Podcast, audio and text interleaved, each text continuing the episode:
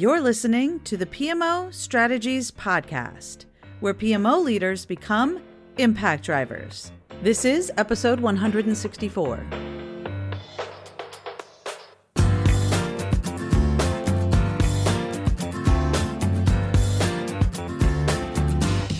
Well, hey there, Impact Driver. Welcome to the PMO Strategies Podcast. I am your host, Laura Barnard.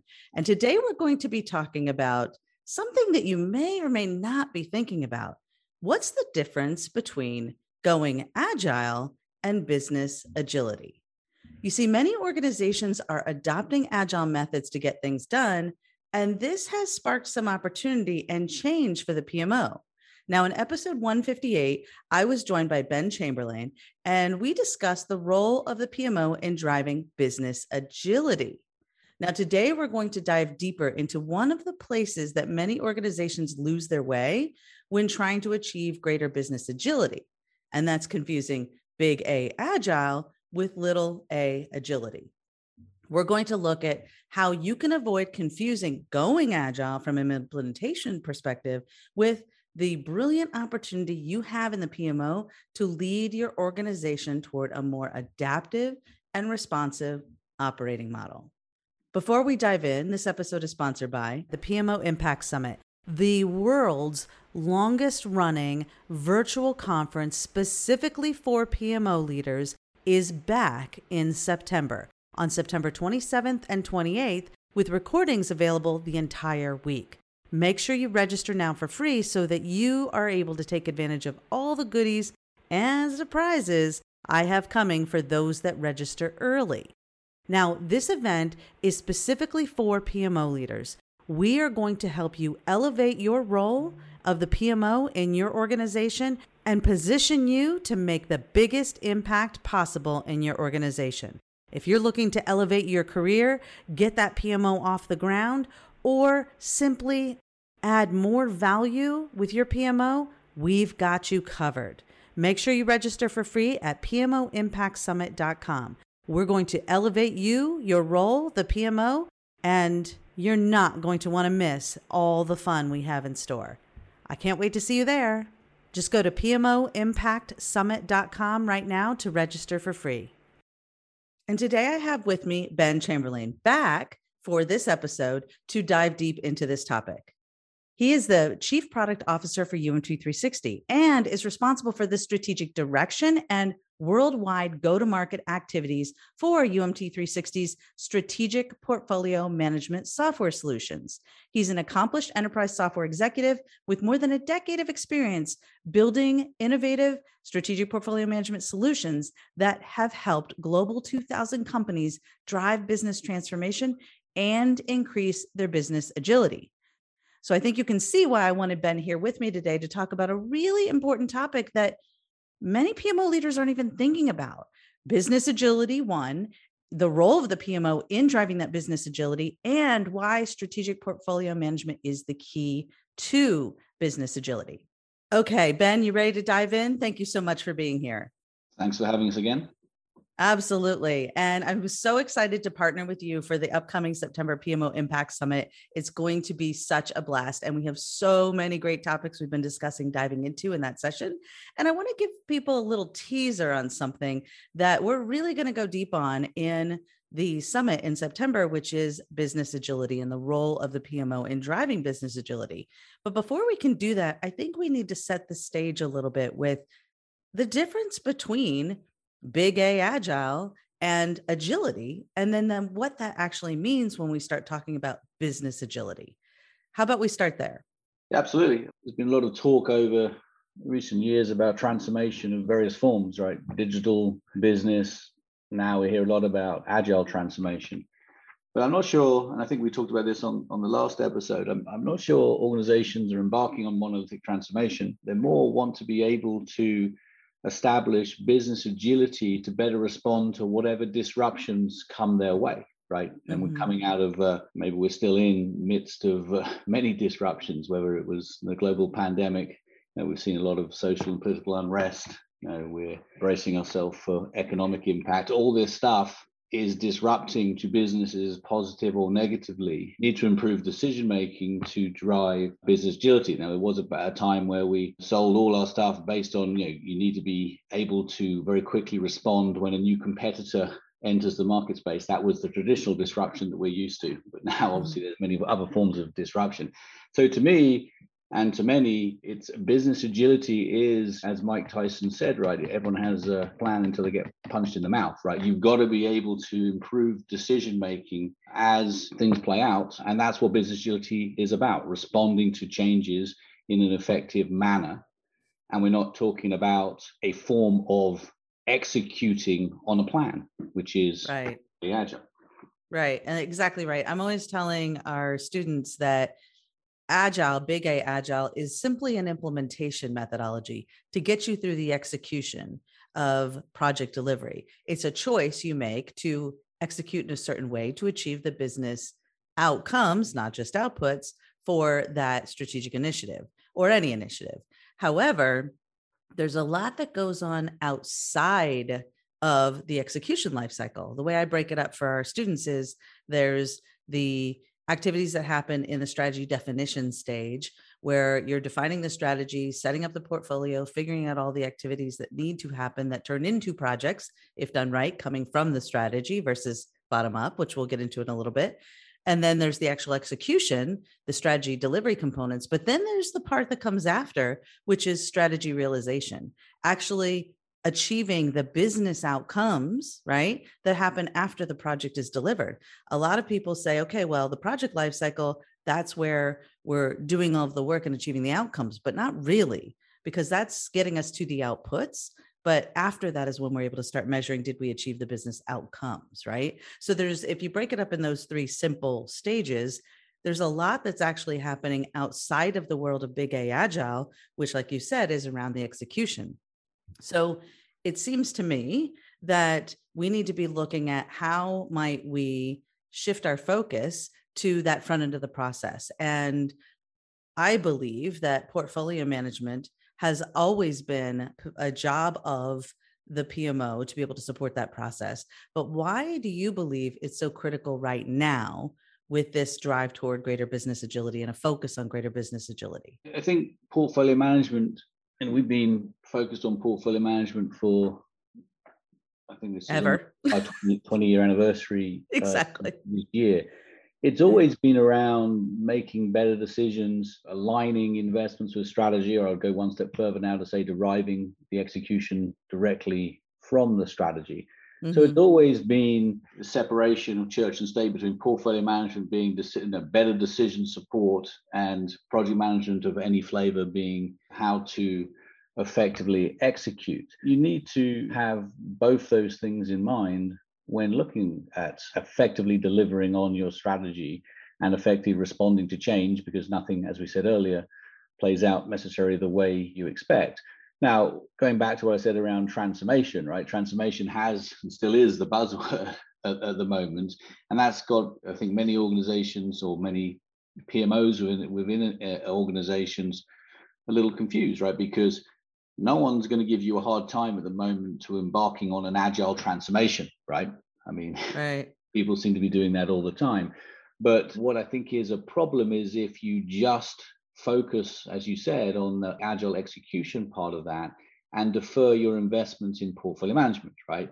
Now, I'm not sure many people are going to be doing that as much as they were three years ago. Three years ago, when, when organizations were embarking on this, we were saying to them, listen, that's fine, but don't defer your investment in portfolio management because in six to 18 months, what all you're going to do is bump into all the same issues you have with your waterfall because you've deferred portfolio management, right? It right. wasn't, and I've talked about this before, it wasn't until I think it was 2004 when Gartner created project and portfolio management, the discipline, mm. put those 2 mm-hmm. pieces together.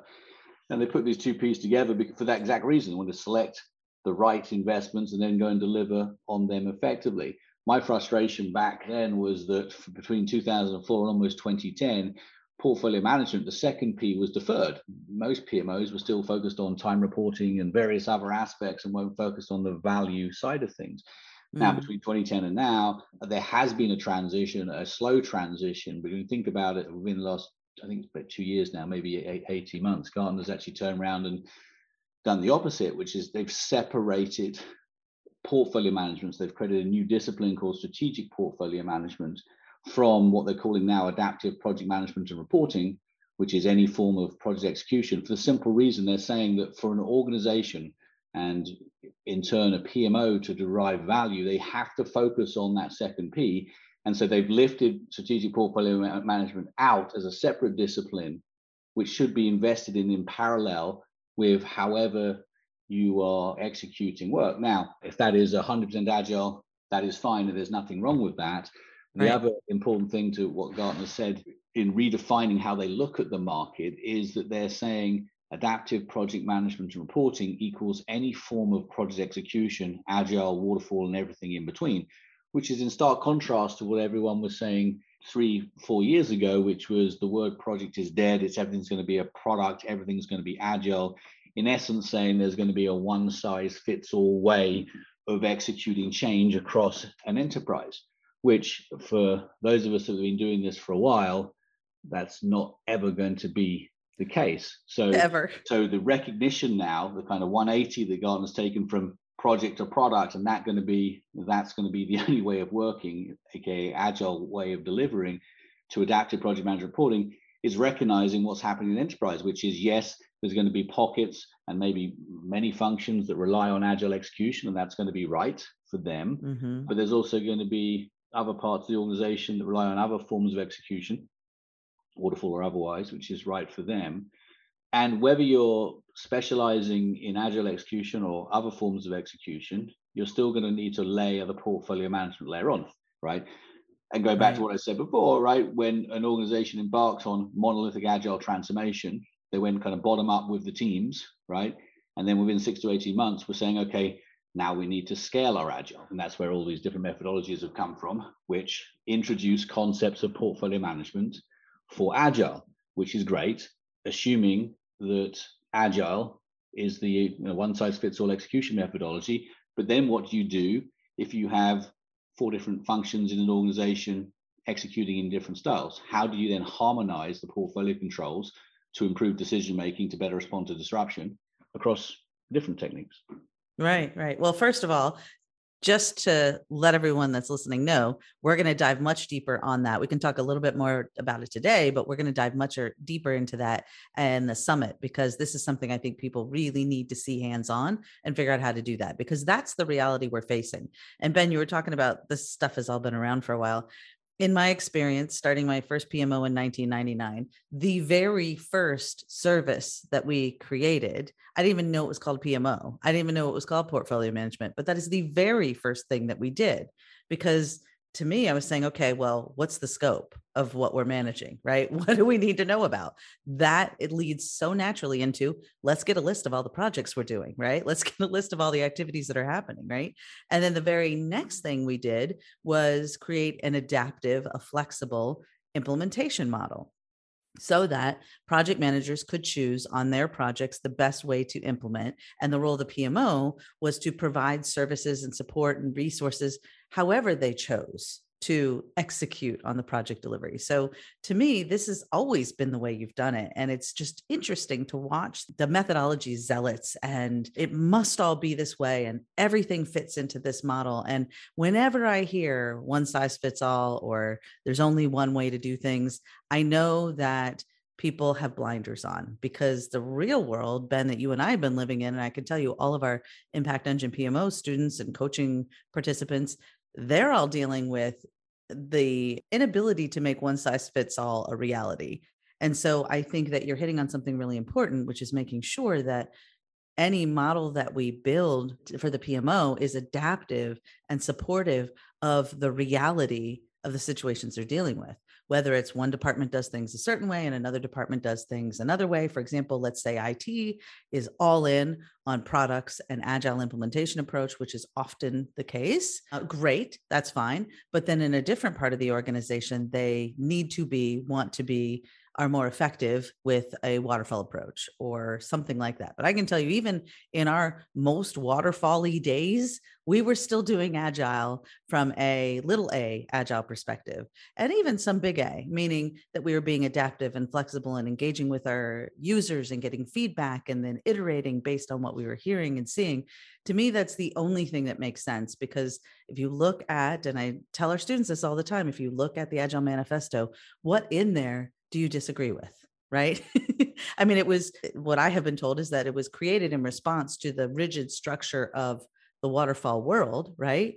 And at the same time, if you look at how people have chosen to implement agile like for example like you're saying with agile transformations we're all in everything's going to be agile and it's going to be very strict and just like this and you must not deviate.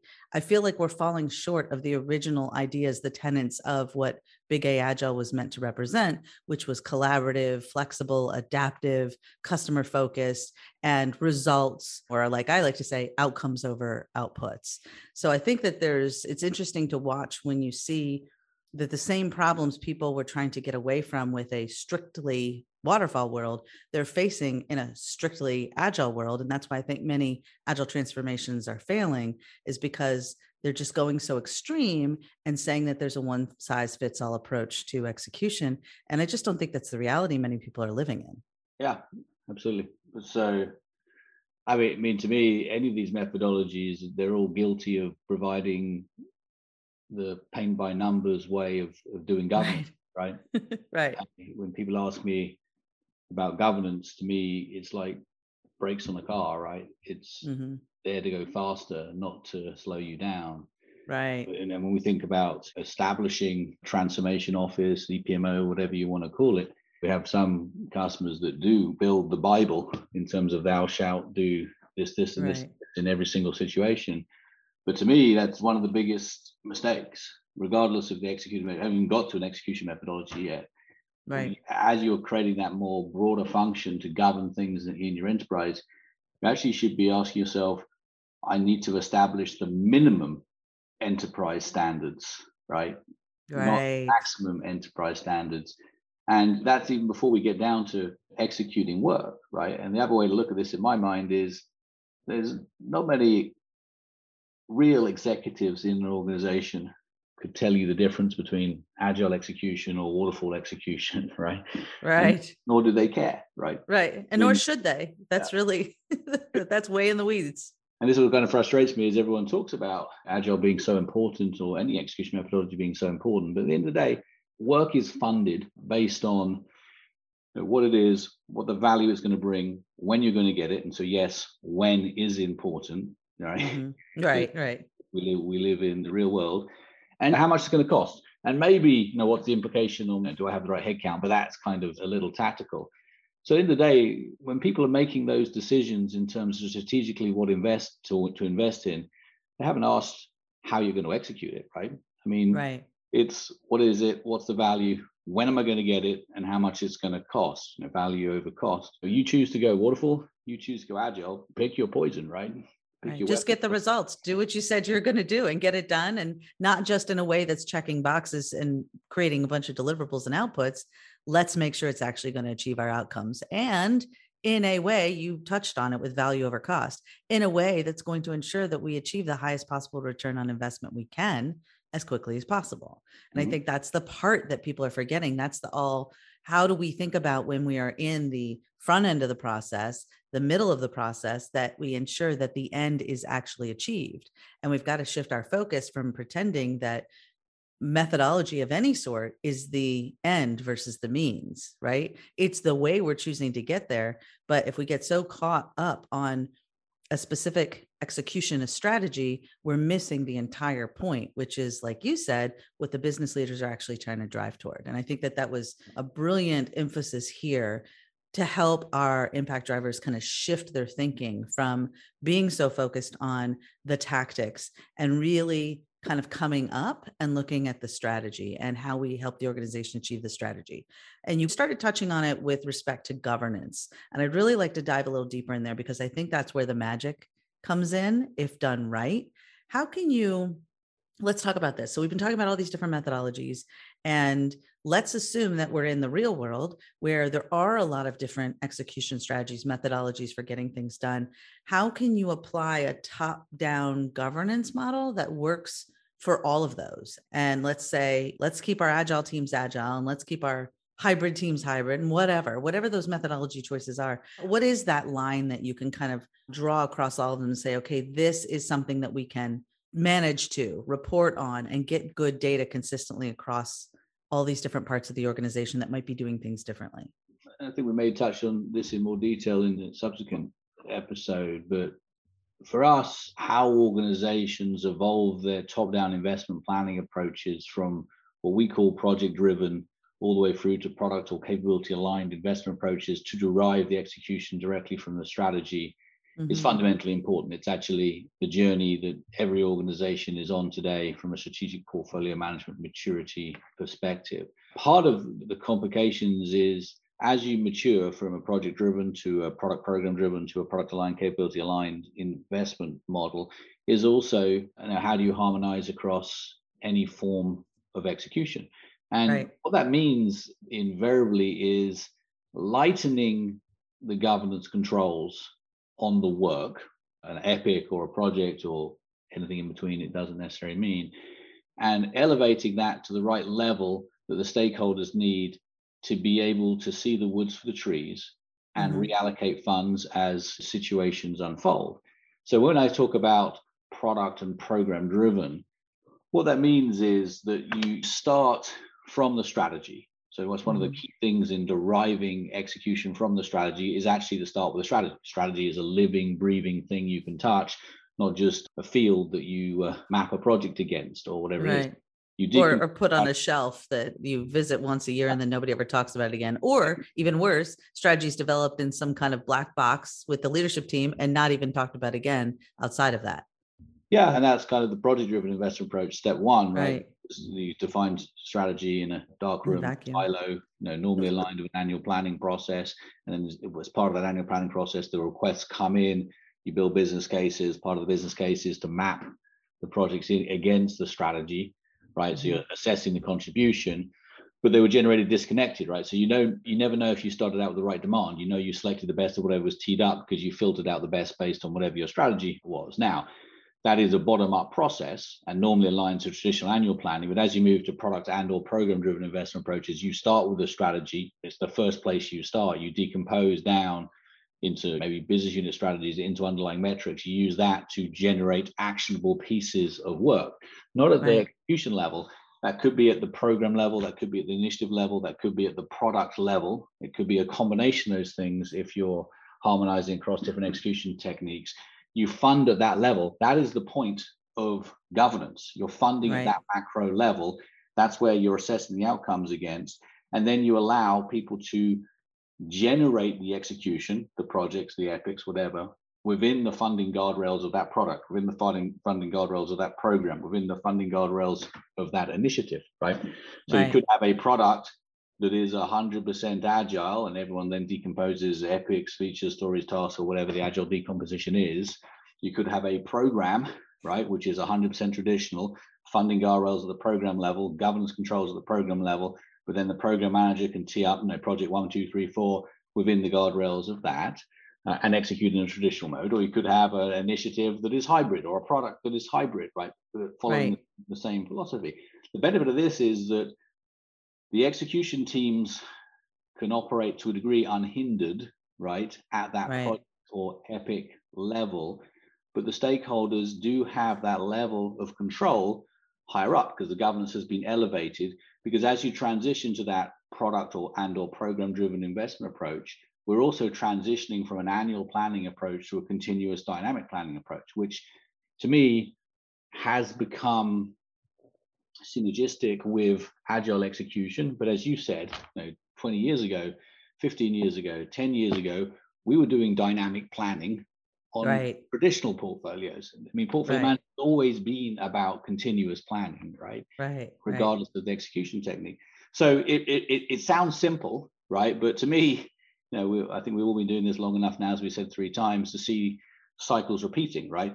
What is Right. different necessarily from a kind of DNA or demographic point of view of coming from strategy to fund a program, putting funding guardrails of the program and executing in a traditional mode, than coming from the strategy, funding a product, and coming down into the underlying agile execution.